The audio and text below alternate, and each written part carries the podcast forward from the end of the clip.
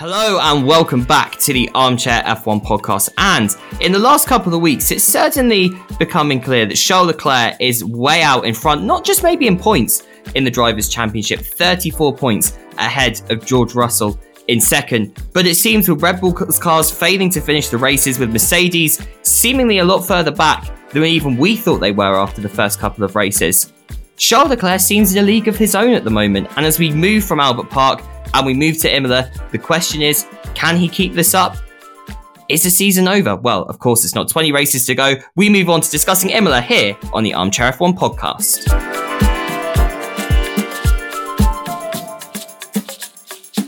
As ever, you can follow the Armchair F1 podcast across social media at Armchair F1 Pods on Facebook, Twitter, and Instagram, plus as well across all major streaming platforms. And thank you to everyone who's been tuning in to this new series. I've actually been talking to some friends of mine who've never been F1 fans before or haven't really followed it for a good few years and are getting back into it from listening to the podcast. So I like to think that we are doing a public service here as much as anything. But again, please do continue listening. Loads to look forward to, especially, especially once my exam season is done. And I have some great plans in the pipeline for the summer. So stay tuned for that. In the meantime, though, let's get to the Australian Grand Prix. Joining me this week is Dylan McKee to look back at the Australian Grand Prix. And I guess there's really no place else to start than Charles Leclerc. I mentioned it in the intro. This was supposed to be one of the closest, most unpredictable seasons that we've ever had in Formula One.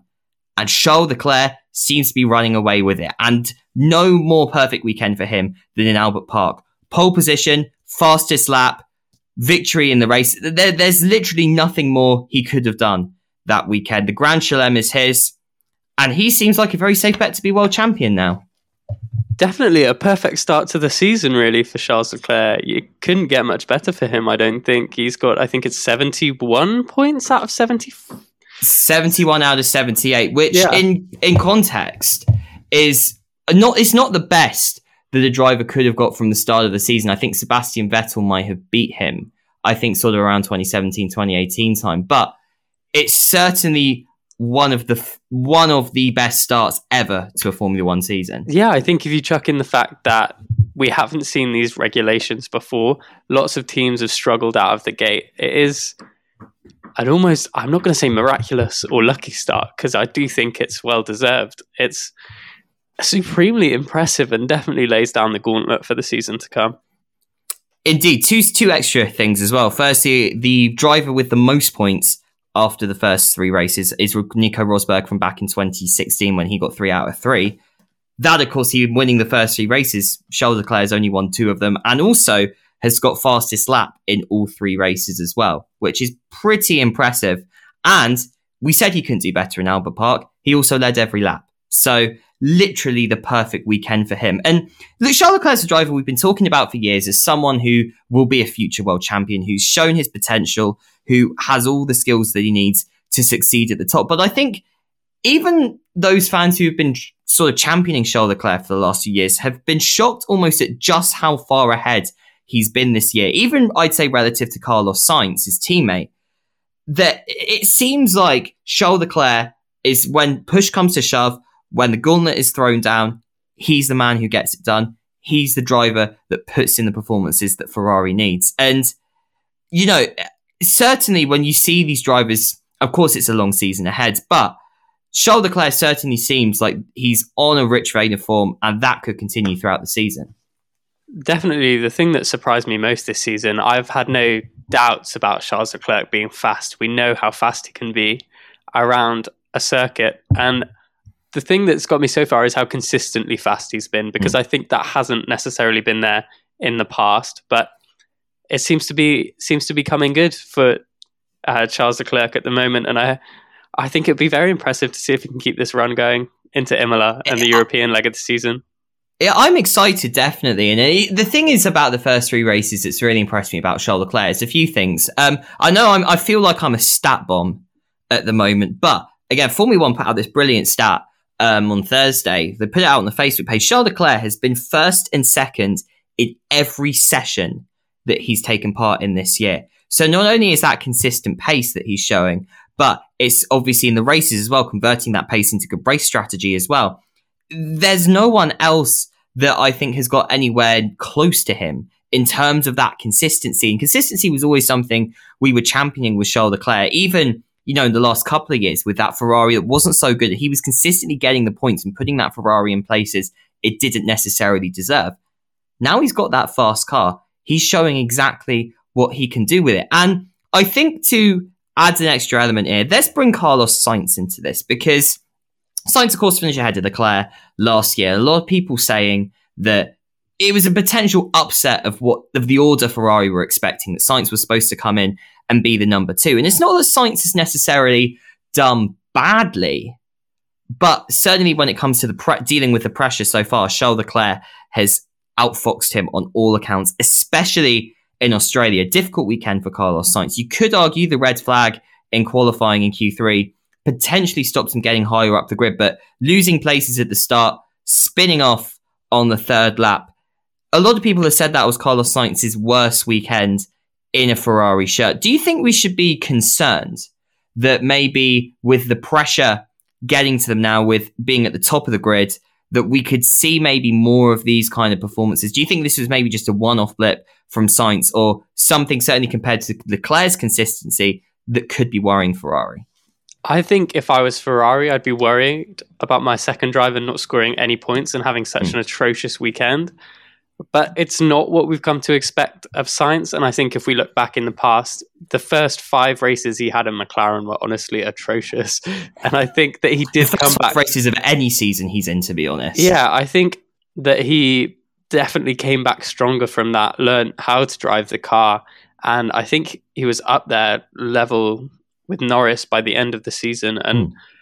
just looking at sort of how Sainz and his contract negotiations seem to go, I think he can be his own worst enemy and get in his head when that contract insecurity is there. So the fact that he's got a two year deal now, uh, signed up as a McLaren uh, Ferrari driver until the end of 2024, that I think that'll add some stability and probably help with the fears on learning this new car too. I mean, McLaren may be wishing they kept him I, think I, so. Think, I think so.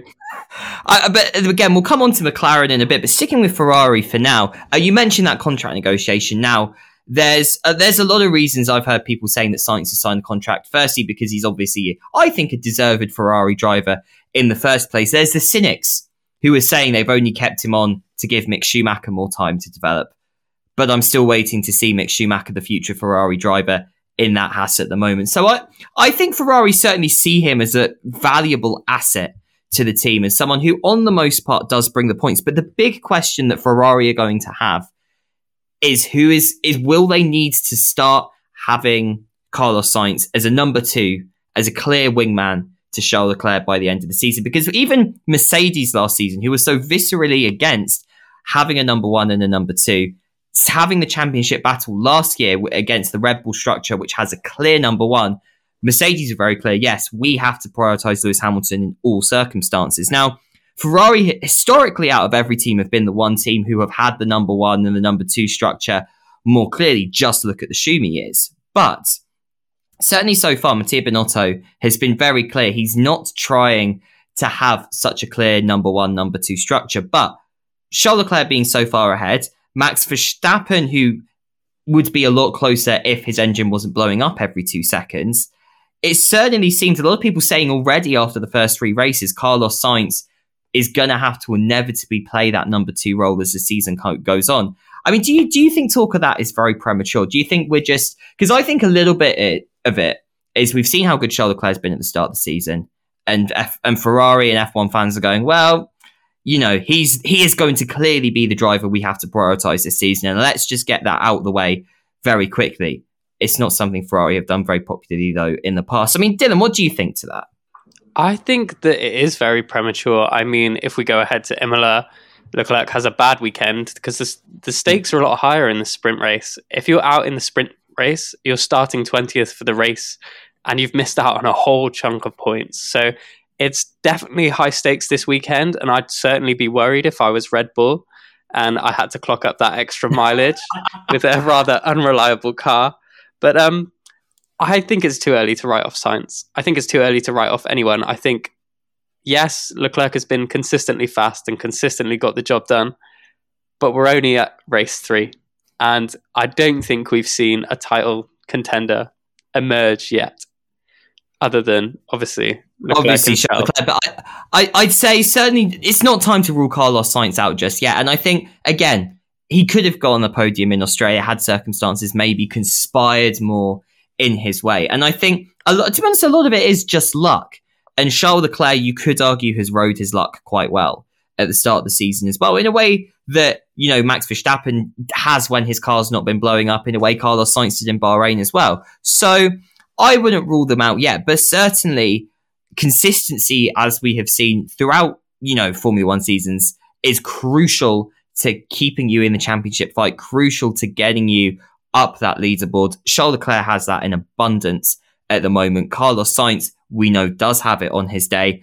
Max Verstappen, we know, is a very consistent driver. First and second in every race he finished last year, aside from the Hungarian Grand Prix. But it seems his car doesn't have that same consistency in wanting to get to the end of the race. Um, the second time out of the first three races that Max Verstappen has had to retire with engine problems. Of course, there's new Red Bull powertrains that they that is effectively it's not as new as it of course was going to originally be. Honda is still heavily involved in the engine, but we've got this new powertrain, the new biofuel as well, which we understand Red Bull have been having some issues adapting to. This is for a team that were championing themselves as wanting to build upon the driver's title last year, put the fight up to Ferrari. Verstappen goes into Imola in sixth place, 46 points behind Charles Leclerc. And there has never been as big a gap sort of claimed back as the season goes on. So how how far on the back foot is Max Verstappen already? And I'm going to say as well, entirely as the result of his car. Well, I think if your car is finishing one out of three races, you're shafted. there's no, there's no other way to go about it. here. Like, there's no other way to go go about it. If your car is not finishing the race, you're not scoring points, and you're not going to defend your title. It's as easy as that. And already, race three, a 51 point. Oh, sorry, that's terrible maths. 46 points. You're the 46 PPE student here, Dylan. I know. You can see why I dropped the economics, but here we go. I mean, really, the scale of the gap is massive. Where you'd have to get two Ferrari DNFs from Leclerc to make up Hmm. that gap in simple terms. And I just can't see that happening. That Ferrari looks mechanically, aerodynamically solid all around. I mean, we are off to Monaco soon, so that is a guaranteed DNF for Leclerc. So that is Yes. one race he can potentially play back on. I'm, you know. I'm really confused with Red Bull this season because they left testing, and I would say probably after testing, they were the team that I was thinking was going to go to Bahrain and be the fastest car, be the most consistent car. And we've got so used to a consistent Red Bull package since they dropped the Honda, sorry, since they dropped the Renault engine, moved on to Honda. And that has been probably the most reliable car on the grid since then. And I know they've had the new powertrain, they've got the biofuels this season that they're adapting to, but it seems like Red Bull are kind of falling into these traps that a lot of new teams fall into, or particularly when there's a big change. And I don't know, Red Bull haven't always adapted well to big changes in the past. Just look back at 2014 as an example of that. But even then, you'd expect to see them out the front. And with a driver like Max Verstappen, he's getting himself in all the right places, but the car is letting him down. And I think consistently, I, I mean, it's not the kind of relationship where he'll leave Red Bull as a result of it. He's very institutionalized there, but it's the kind of thing that would be extremely frustrating where you know you've got the potential, but you can't compete because of the car. And I mean, really, what more can Red Bull do? Because obviously they've got the powertrains that they're working on, and there's all of this stuff that they're doing there. But is it just a case they need to make that engine more reliable, or I mean, really, what what else can they do? Because I can't I can't think of anything because I can't put any of the blame on the drivers for how it's gone so far. No, I, I honestly don't think you can. Because it's the drivers are up there. They've been scoring of in running in the podium positions Hmm. where you'd expect the Red Bull drivers to be. And I mean, it's it's now in an era where we've got the engine freeze coming up, so that engine is going to have to be good Yeah, before it is frozen. It's going to have to be reliable. And you're in an era where the budget cap has kicked in. So every dollar, pound, euro you spend on fixing that engine is something you can't spend on making the car go faster. So it's it's definitely going to be something that will come back and bite them, I think.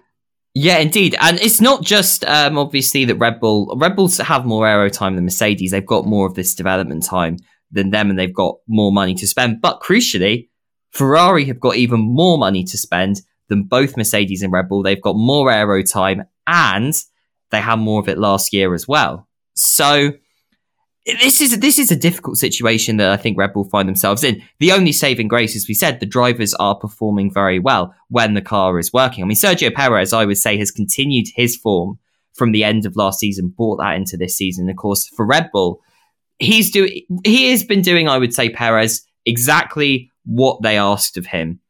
And exactly what Ferrari, I think, are expecting from Carlos Sainz when Charles Leclerc is, would not be scoring as well. He's putting in those performances and getting that Red Bull into places it needs to be. And I've got to say, I thought Sergio Perez drove fantastically in Australia. One of, if not maybe his best drive in a Red Bull since he's got into the team. The moves that he was putting on the Mercedes cars clearly showing, I think, a very good racecraft as well that Perez has always been associated with and always had.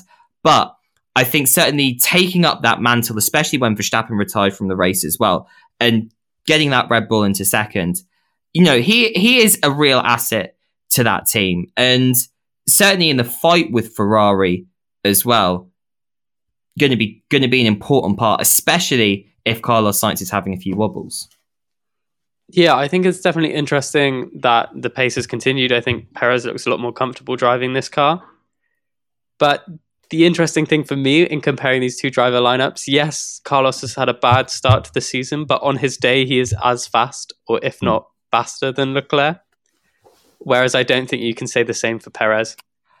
Yeah, I, would agree. I'd agree with you there. To be fair, I mean Perez, I think you you know what you get. You get strong consistency with him. But yeah, you wouldn't expect Sergio Perez to win a world championship. Although I I I don't know. There've been some strong performances from him this year. That pole in Saudi Arabia, I think, changed some of my perspective on him. The fact that yeah, okay, he's not always been the best qualifier in the world, but he's adapted very well to this car, and he hasn't looked too far off Verstappen. Certainly closer than he was in last year's car. And again, if the Red Bull is being inconsistent like this, you know, Perez is getting himself into the places that he needs to.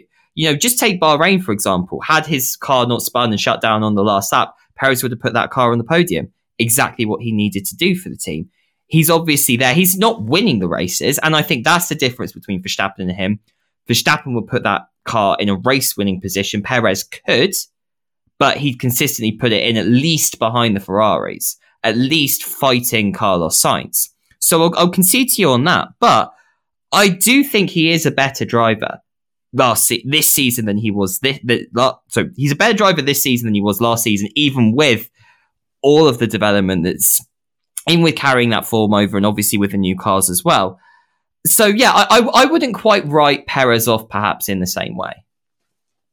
Yeah, I think I can sort of agree. I feel like just looking at the way he was driving in Abu Dhabi last year, you're mm. like, well, Perez's career is far from over. You know, he's still got the aggression and the speed and the sort of will to fight for these championship titles, even if they weren't obviously for her, for his own title in that respect. It's just, it's a collective effort. That's what it is. Every, everyone contributes to the Verstappen temple mm. at Red Bull. He it was like partly his title as well, and maybe in a way at Maranello if Leclerc wins this year and Sainz does the similar things, maybe he can claim similarly. But this title fight is of course going to be really exciting as we go throughout the season. Of course, going to Imola to one of the two races for the Tifosi to be out in action. That is going to be exciting this weekend. We'll come on to that later, but in the meantime, we need to talk about a slight revival from the last weekend because Mercedes and McLaren weren't terrible in Australia. That to look forward to next. Stick around here on the Armchair F1 podcast.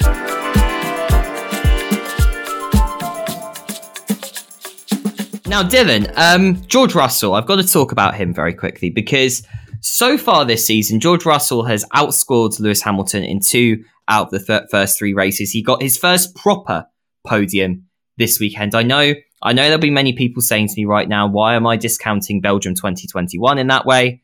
But I think we all know if we watch that race or at least watch the safety car in that race, we know exactly why. But George Russell has been, I, I would say, the better of the two drivers in the Mercedes so far. And we kind of touched upon this last time out that he certainly seemed to have adapted better to the car. And Lewis Hamilton certainly has been more vocal in his criticism of it. But that podium last time out in Australia, now you could argue strategy played a part in that. The timing of the safety car was very convenient for him. But when he got himself into that position, George Russell, he delivered. Yes, he may have struggled to hold Perez off, but certainly there was enough of a gap, I would say, to Lewis Hamilton that didn't really look like threatening him by the end of the race. And George Russell certainly deserved that podium. And he's been, he's been, I would say, the better driver out of the two at the moment for Mercedes.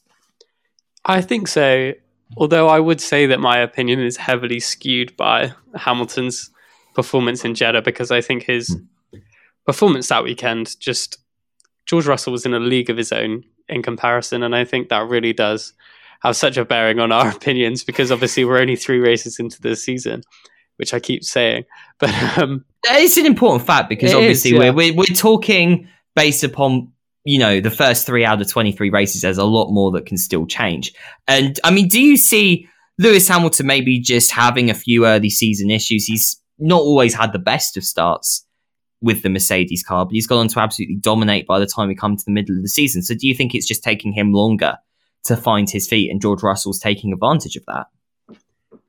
Potentially, I'm not sure how much of this narrative is skewed, like I said, by the Jeddah weekend, mm. but also by the fact that Russell was on the podium as a result of certain things going his way in Melbourne. So I'm not sure. I think we could have easily seen um, Hamilton on the podium without uh, any sort of yellow flags, safety cars, those sorts of things.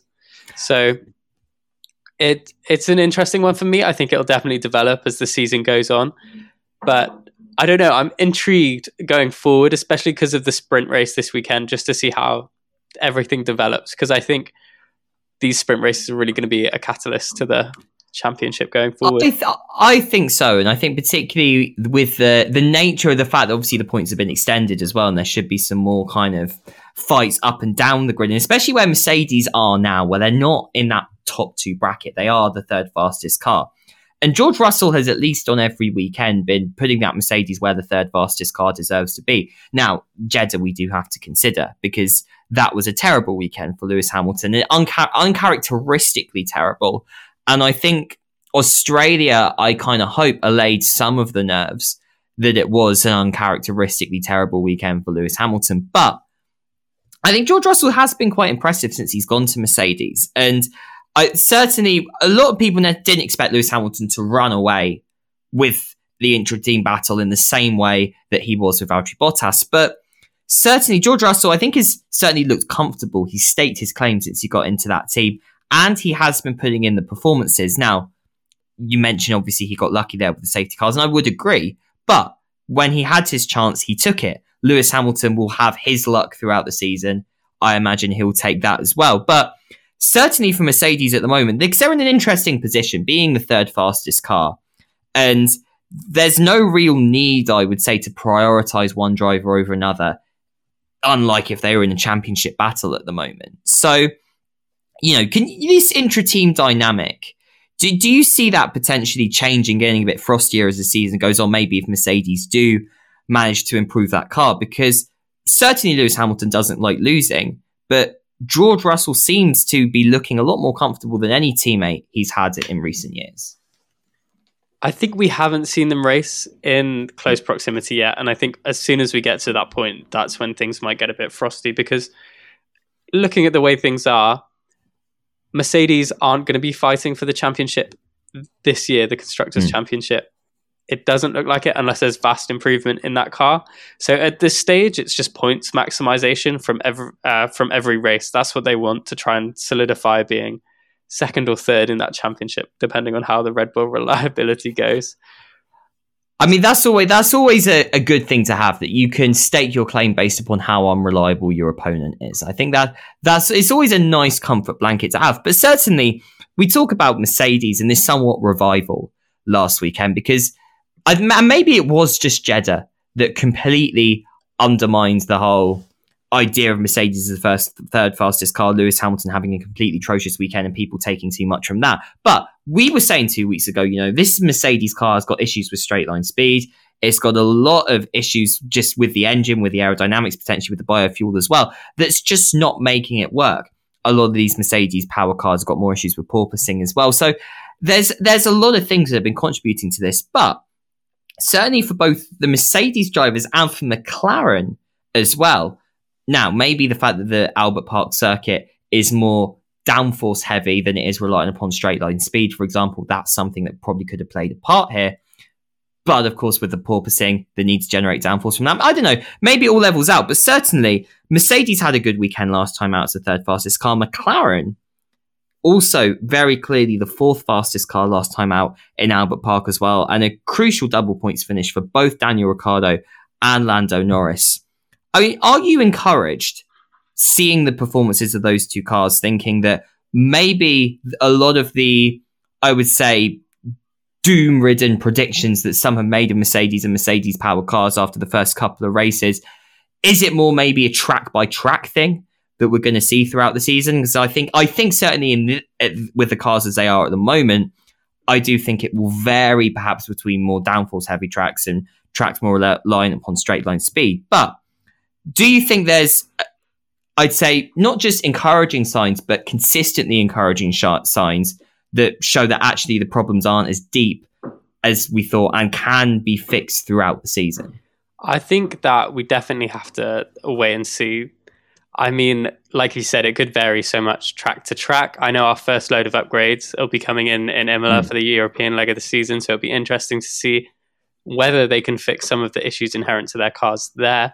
But it's promising to see them finishing in the points. I mean, it's not as embarrassing as seeing sort of Hamilton fighting with Magnussen over tenth place. It's it's more promising. It's what you'd expect from McLaren, maybe you'd expect Mercedes a bit further up. But like you said, if you're moving forward, then that's what you want to see. Yeah, and it's interesting because obviously the other two Mercedes power cars, the Williams and the Aston Martin, are still firmly at the back of the grid. And actually, in Aston Martin's case, had a pretty terrible weekend out in Australia. The fastest Aston Martin driver throughout the weekend, I think it's safe to say, was Sebastian Vettel on that buggy at the end of FP1. But I mean, well, it's we we've. I think this is going to be a constant theme we're talking about throughout the season. And as you said, it's still very early days. We don't exactly know what the diagnosis of the problems that Mercedes and Mercedes powered cars have got at the moment. But I mean, certainly Melbourne was the most encouraging weekend that they had throughout the season. Yeah, Imola certainly as a track has yeah, it's it's narrow like Albert Park. That's about the closest it's got to sort of similar track dynamics. So, do you think perhaps we need to have more races like Imola? We need to have a few more races before we can totally determine where the Mercedes cars are, which drivers are adapting better to those cars, or do you think we've seen enough from the first few races? Because I certainly think we've seen enough to say Mercedes are the third fastest car. I think after Australia, I can say there will be tracks that suit the McLaren more than others, but I would say they're around the bottom of the top 10 mark. I mean, do you think there's anything perceptive we can say right now? I think that you can just, I don't know, it takes a while for a traje- hmm. trajectory mm. to be built, and I think we'll see that emerge over the coming races. And I think you're right in the variations we'll see. It'll definitely go track by track. And I don't know if I'd agree that I mean bottom of the top 10 maybe is is a correct assessment for McLaren but even Mercedes they were being outperformed by Haas and Alpine and Alfa Romeo. It's really all up in the air I think depending on the track. I do think those bigger teams will have greater potential to outdevelop the others going into going forward just with what they can get out of the resources that they have. But I'd say there's no sort of clear pecking order that I can see from sort of the top three down at the moment, especially because of how flexible, or just how strong the Alfa Romeo was. Mm. The Alpine this weekend um, in Melbourne, I honestly thought Alonso had a good chance of sticking that on pole because that was a stunning lap from him until he binned it in the gravel.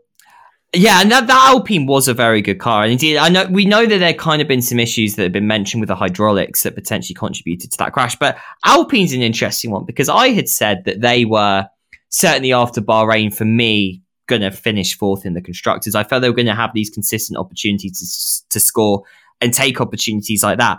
I mean, Alpine, people forget Alpine do have two very strong drivers in Fernando Alonso and Esteban Ocon who do have a track record of getting good results. But yeah, I, there's a lot of unpredictability, which I think is making this exciting. I mean, the thing with Alpine, I would say, their strategy with Fernando Alonso let them down. Now, obviously, the closing of the pit lane that didn't help them, and that wasn't necessarily the the best thing, and certainly maybe not the best bit of luck that Alpine could have had there. But certainly, looking at Esteban Ocon, if you just take out sort of the top three teams, Esteban Ocon is the best of the rest on 20 points at the moment. He's been getting in some very consistent results. And I'm I'm say I'm more confident about them than any of the other teams. Alfa Romeo and Haas have obviously done well in the first couple of races. When I'd say, fell back a little bit in Australia as McLaren kind of had a much better weekend. But Alpine have been very consistent, I would say. So I don't know if we are perceptively forming a pecking order that we've all agreed is too early to say, but we're going to try anyway. I think Alpine have the potential to spring a few surprises in these next few races. I think so. I think, like you said, Ocon is emerging as best of the rest. I think that might have been a different story if Alonso had managed to get those points that he wanted mm. in Melbourne. But obviously, a lot of factors come into this. I to be fair, he could have easily got the podium as well. I think so. If he if he had been where he should have been, then yeah, I I wouldn't have said it's out of the question. But like you know, there are so many factors that come into these things. I think it's clear that Aston Martin and Williams are going to be waddling around at the bottom, but from there up till you have the clear Red Bull, Mercedes, Red Bull, Ferrari, I, I couldn't tell you what order they're coming in, and I think it will change race by race. And just focusing on Aston Martin and Williams quickly, and I guess we have to. Firstly, let's start off with the good news. Alex Albon getting his first point of the season. Now, I thought he was not an upgrade on George. Well, no one I think was going to be an upgrade on George Russell. I think anyone they could have got was going to be a downgrade. But Alex Albon was the least of the downgrade that I think Williams could have gone for. He is a good driver nonetheless, and I don't think his stint at Red Bull showed off just how good he could be on his day. Just look at him in F2 and a lot of the battles he had with the likes of Leclerc and Russell in there. But masterminding a strategy, Williams. And to be honest, they they were saying that they thought even with that strategy they were going to still fall to the back of the grid. But obviously, safety car, field spread, all of this stuff came together for Alex Albon for him to score his first point of the season. A very good strategic call there from Williams, and it's these kind of opportunities where Williams are going to take their points this season, the where they're going to have it, and you've got to take it. And certainly for Alex Albon to do that, that would be a massive morale boost to everyone at Grove. Definitely, getting that one point will mean a lot, and I think it's interesting that you can pull off those high risk risk strategies, or mm. that's what it's looking like at the moment because of how the field is spread. So I think that does bring the bottom teams into contention. How consistently it will, I'm not too sure, but the fact that you can pull off a high risk strategy and get that 10th place will make the constructors battle at the bottom of the table very very tense. I feel towards the end of the season. It's it's a sort of a tenseness over being terrible, and it's like who's the least terrible, and I think that's going to be quite interesting. And when it comes to being the least terrible, um, spare a thought for Nicholas Latifi, Lance Stroll, and I, I don't want to say Sebastian Vettel. I mean, Sebastian Vettel had seemingly had a magnetic attraction to the walls in Albert Park. Now, obviously, he hadn't really driven the car much either in testing or indeed in the first couple of races because he had COVID. So I'm willing to let him off. But Nicholas Latifi, of course, has had a magnetic attraction to walls in both Saudi Arabia and in Albert Park. And Lance Stroll seems to have a magnetic attraction now to Nicholas Latifi. That qualifying crash at the end of Q2, I mean, look, right, Lance Stroll's in his sixth season in Formula One, Latifi his third. That is the crash you'd be expecting two rookies to make, just tripping over each other, trying to start their laps. It was, I mean, you actually literally messaged me when you saw the crash, and it was you were just shocked, and it was it was a sad moment of comedy that I felt justified all of the moanings I'd ever made about Nicholas Latifi and Lance Stroll. I mean, if you're a team at the bottom of the grid, just how concerned should you be when you're seeing your drivers being so accident prone like this and making, frankly, quite clumsy mistakes? I mean, I was bleary eyed. It was just gone 7 a.m. and I couldn't quite believe what I'd seen. I, I, was honestly disbelief. I messaged you. I was like, "Is this has this happened? Like, have they just done this?" Because it's not what you expect from two of the best drivers in the world. I mean, I wouldn't call them two of the best drivers in the world. There's there's better in F two, I would say. Well, I would agree, but this is the title they're supposed to hold. I mean, if there's not money behind it, then I don't think we'd see either of them. But especially in Latifi's case, how can you justify imposing such costs on you know a, not the richest team on the grid when you've crashed in four of the last four race weekends? Must be costing that team a fortune. Well, at least Gunther Steiner's not their team principal because that debrief, if that was the case for either of them after, that debrief would have been quite something. Well, Australian Grand Prix, great to be back in Melbourne. I certainly enjoyed it. And looking ahead, we're going to move on to the Emilia Romagna Grand Prix in Imola very shortly. But I think certainly taking stock from the first three races as we now return to the European leg. I mean, certainly we've mentioned Ferrari and Red Bull seemingly far out ahead. That consistency from Charles Leclerc, Mercedes having the third fastest car, but not always maybe the performances to justify that. That close battle throughout the midfield, and then Aston Martin and Williams having magnetic magnetic attractions to the walls seemingly massive sandbags dragging them back on the straights, and then occasionally fun tire strategies that get Alex Albon into the top 10. I mean, is there anything else really from the first three races you found that you can say we can see as a trend going forward throughout this season? I'm going to say no. I, think it's still up in the air. I think Leclerc as world champion come December is probably the most likely trend if we continue as, as we do. But but there's still 19 slash 20 races to go. Exactly, and that would have been a, so. whole season in previous years. So, so plenty, plenty more. Maybe we just reset the clocks and start Max Verstappen on minus 46 and Carlos Sainz on minus 34 and just see how they can go yeah. from that. In the meantime, though, we're going to take a look now at the Emilia Romagna Grand Prix, the return of Imola to the F1 calendar. One of my favourite tracks, one that I know is a massive fan favourite as well, and a Tifosi hotspot. So all of that to look forward to. Stick around as we talk about that next here on the Armchair F1 podcast.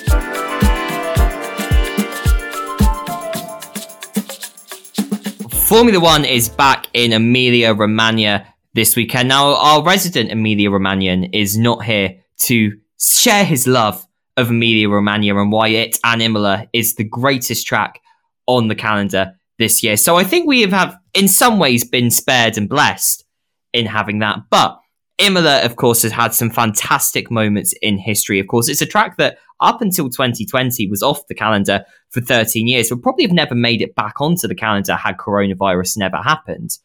But it's a track that has produced some great moments in history. That last lap battle between Fernando Alonso and Michael Schumacher in 2005, one that really does stick out to a lot of people. Of course, Mika Hakkinen's crash in 1999 as well. It, it was when Mika Hakkinen had two big crashes in 1999 that nearly cost him the world championship, both of them in Italy, both of them in front of the Tifosi. It seems that Mika Hakkinen's record in Italy is that season was somewhat just as bad as Max Verstappen in 2020. Indeed, actually, in the last couple of years, in the five races that Max Verstappen has raced in Italy, he's only finished one of them.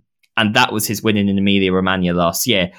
Of course, last year's race in Emilia Romagna was phenomenal.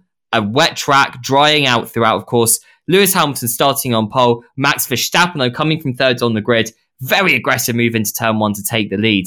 We saw Lewis Hamilton nearly crash out for the lap down and nearly crash out of the race, only really to be spared by a red flag after an almighty crash, a massive crash between Valtteri Bottas and George Russell, one that left actually both of them having quite an angry reaction to each other afterwards, and one that certainly I don't think would have impressed Toto Wolff and impressed him to give George Russell a seat for this year. Um, but again, a fantastic recovery drive from Lewis Hamilton in the second half of the race to take his spot on the podium behind Verstappen, Lando Norris getting his first podium of the season, and his second in his career, and what was a fantastic start to the season for him.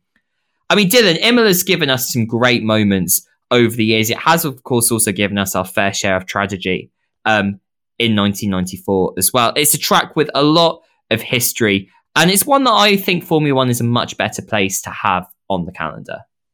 I definitely agree. We've seen some great, great racing both in the present and the past, so I'm looking forward to this weekend. And like you said, lots of uh, winners and losers in last year's Grand Prix, so it'd be interesting to see who comes out on top this time. Indeed, and again, another track where Nicholas Latifi has met the wall as well. So, you know, true to fashion, maybe Nicholas Latifi will do it again this weekend. Um, one big thing, though, this weekend coming to the Emilia Romagna Grand Prix is the return of the sprint races. Now, we saw the sprint races introduced at three tracks last year um, Silverstone, Monza, and Interlagos. This year, they're being held at Imola on the Red Bull Ring and at Interlagos again. Now, there's been a few changes to the sprints, and I actually welcome these changes. I think FOM have made the right decisions. The big one. So, the first one is, I think, purely cosmetic one, in that the pole position was always given to the driver who won sprint qualifying. Well, now they've said no, it should be, as rightly is the case, the driver who's fastest in the qualifying session. So purely cosmetic change. I'm quite happy with that. The biggest change, though, that they've made to the sprint races is that instead of only giving points to the top three drivers, they're now giving points to the top eight. And again, this was in response to calls from fans for more competitive racing and the fear that some drivers lower down the grid may be a bit more conservative, may not be taking as many risks as there were only points available to the top three.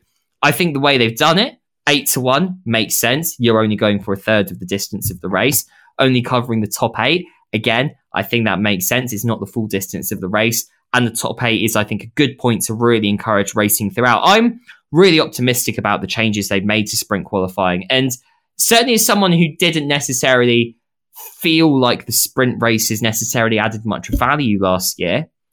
I think I'm encouraged by the fact that if they're going to stick around, they've made the right changes to make them more appealing to the fans this year. Is that something you would agree with, Dylan?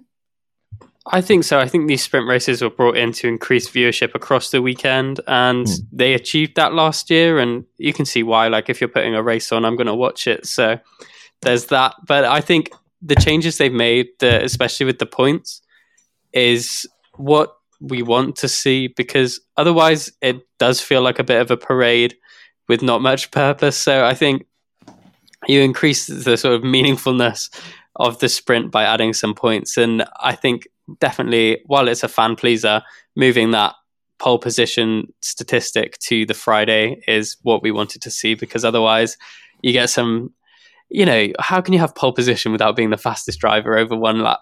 Doesn't make sense to me. It, it, it doesn't. And I feel maybe if they'd have, again, something else, another future rule change, maybe Formula One could have brought in a point for pole position in the future. That's something I quite like to see. But I think, yeah, you can't, you can't claim you're at the front without, um, yeah, without being the fastest. But I guess the whole thing about the identity of the sprint race and really the role it serves, because we were, from what we understand, there were plans for six sprint races originally. So three we've got, plus one in Bahrain, one in Canada, and one at Zandvoort. But the teams couldn't agree on that final three, particularly regarding the budget cap and the extra money that that would have required. So we've got the three again. And I guess the big question is given that potentially, say you're in a championship fight and the say the driver who's in second in the championship wins all three sprint races, and the driver who finishes first in the championship doesn't win. Or sorry, the yeah, the driver who wins the championship wins all three sprint races. The driver in second doesn't win any of them, or, or doesn't score in any of them. And say you've got a a gap of let's say a twenty three point gap between first and second. Now, obviously, if you take the sprint races out, then the driver in second wins the championship by a point. So the big debate, obviously, at this point becomes how much value do they add to the season without necessarily changing too much if they weren't there, especially because you're only putting them across two races. It, basically, it's a complex debate from last year of how much value do they add to the weekend and how they should be institutionalized going forward. And I think they've certainly made a good move here. I don't know whether there's room for more races potentially or more different formats throughout the weekend. I'm, I mean, certainly, do you think where what role do you see the sprints having, Dylan? Because I think obviously the more more points are good, but it does increase the potential for them to change the championship in more drastic circumstances, shall we say. So, do you think maybe more sprints would have been better? I don't think so. I think when the first sprints were introduced, I don't know if you remember years ago, they tried to introduce a new qualifying format where they eliminated what, what, what a driver. Oh, that dis- yeah, that that disastrous one. Yeah, yeah, they eliminated a driver every two minutes or something, and it was just the most bizarre thing. And you're like, why would you try and fix something that's not actually broken? And I think my my attitude to the sprint races was very much that when they first came in, but obviously they were brought in to achieve a sort of not racing fueled objective. It was because they wanted to increase viewership over the weekend, and they did that. And I think the fact that they're making some of these changes that fans want to see is a decent compromise. But whether as I whether I'd want to see more, I think my answer would be no. There are tracks that lend themselves to a sprint, but not all of them. I think what I would need to see is I need to see a more consistent strategy, really, of what the sprint races mean to the season. Now, say you, I, I like the idea of having, you know, you have three or four weekends a season where you have this different format and you can muck around a bit. And I think, I know whether it requires them being held at the same track each year. Maybe you could have, for example, at Interlagos, for example, you could have not only are we going to Brazil, but we're having this sprint format that's perfect for Brazil as well. I think maybe it's interesting we're going to some different tracks to what we were last season. Because obviously, if there's a characteristic of a lot of the tracks that held the sprint races last year, they're very wide. They've got big braking zones. Now, Imola's got big braking zones, but it's very narrow. And so overtaking there, which is, I guess, one of the points about the sprint races, could be quite interesting. The Red Bull Ring, again, does have some big braking zones. Again, a little bit narrow. So maybe at F1 are just trying to work out what tracks it works at best. But again, there are there's a lot of cosmetic changes in Formula One that have been taking place in the last few years. But I feel that this one does have potential if they work it right. So I'm excited to spree- see sprint qualifying back. It does mean though I have to try and find an excuse to watch a race on a Saturday afternoon whilst I'm also trying to work, which isn't entirely the most convenient. But you know, Sunday afternoon, I know what I'll be doing. I'll be watching the race somewhere and I'll be having a great time. Um, we've got to make our predictions now. An exciting Grand Prix ahead. We'll be coming up with those very shortly here on the Armchair F1 podcast.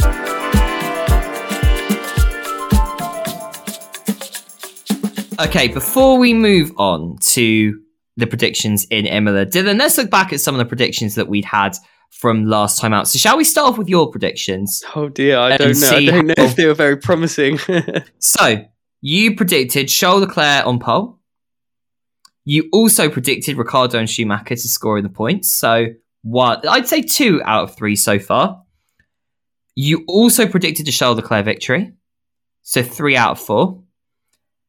And then Verstappen and Sainz on the podium. Yeah, it kind of drops off a bit there towards the end, doesn't it? a little bit. But to be fair, you did better than Rory, who predicted a Verstappen victory, Leclerc second, Sainz third, and Schumacher in the points. So you did a lot better than Rory. Um, I would say, to be fair, you uh, you did better than Joe as well, or, or perhaps maybe equal Joe. So Joe predicted a Leclerc victory, like yourself. He also predicted Verstappen in second. He predicted Perez third. Perez did get the podium though, but he also gave Verstappen pole position and said no more than one DNF. So I said you guys have equaled it. I so I predicted a Verstappen victory. Perez in second, which I, I feel in hindsight was an amazing prediction to make. Um, Leclerc third, Verstappen on pole, and then Aston Martin and Williams to both score points. Again, I got one out. Oh, yeah, you got the one, to be fair. But do you know what? I am going to. This is a tight one, but I think I am going to give half a point to both yourself and Joe there. Mainly, mainly because I the fact I missed Charles Leclerc's dominance at the start of the season, predicted Max Verstappen, just completely undermines me on all accounts. So, after the last three races in my completely, completely scientific scoreboard, based of whatever are the whims that comes up in my head, Joe, top of the moment with two points, myself and you, Dylan, on half a point each. So, we'll be keeping these going throughout the season, seeing who has the best crystal ball. But in the meantime, it's time to test our crystal balls now and see what we are predicting. Now, before we make these predictions, um, Dylan, it's a wet qualifying this weekend. We, well, I say it's a wet qualifying. We are this episode is going out literally just before qualifying. So I'm kind of hoping that the rain is still there. It's going to be a wet practice from what we understand.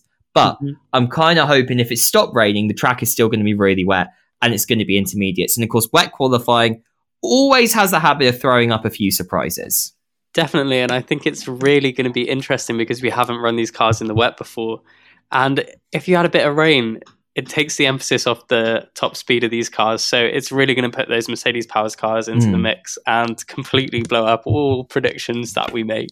Lewis Hamilton on pole, I would take that. I would take it any day of the week. But if that's what happens today, yeah, I think this is going to be quite an exciting qualifying indeed. And w- you always get a mixed up grid when it's wet qualifying. And I think with the sprint format as well, it's going to be dry Saturday, Sunday. So I think that could really throw up a few surprises. So we've now, yeah, we've got the unenviable job now of trying to make some predictions with a potential wet qualifying coming today. Um, Dylan, I'm going to start off with pole position. Um, who do you have on pole? Ooh.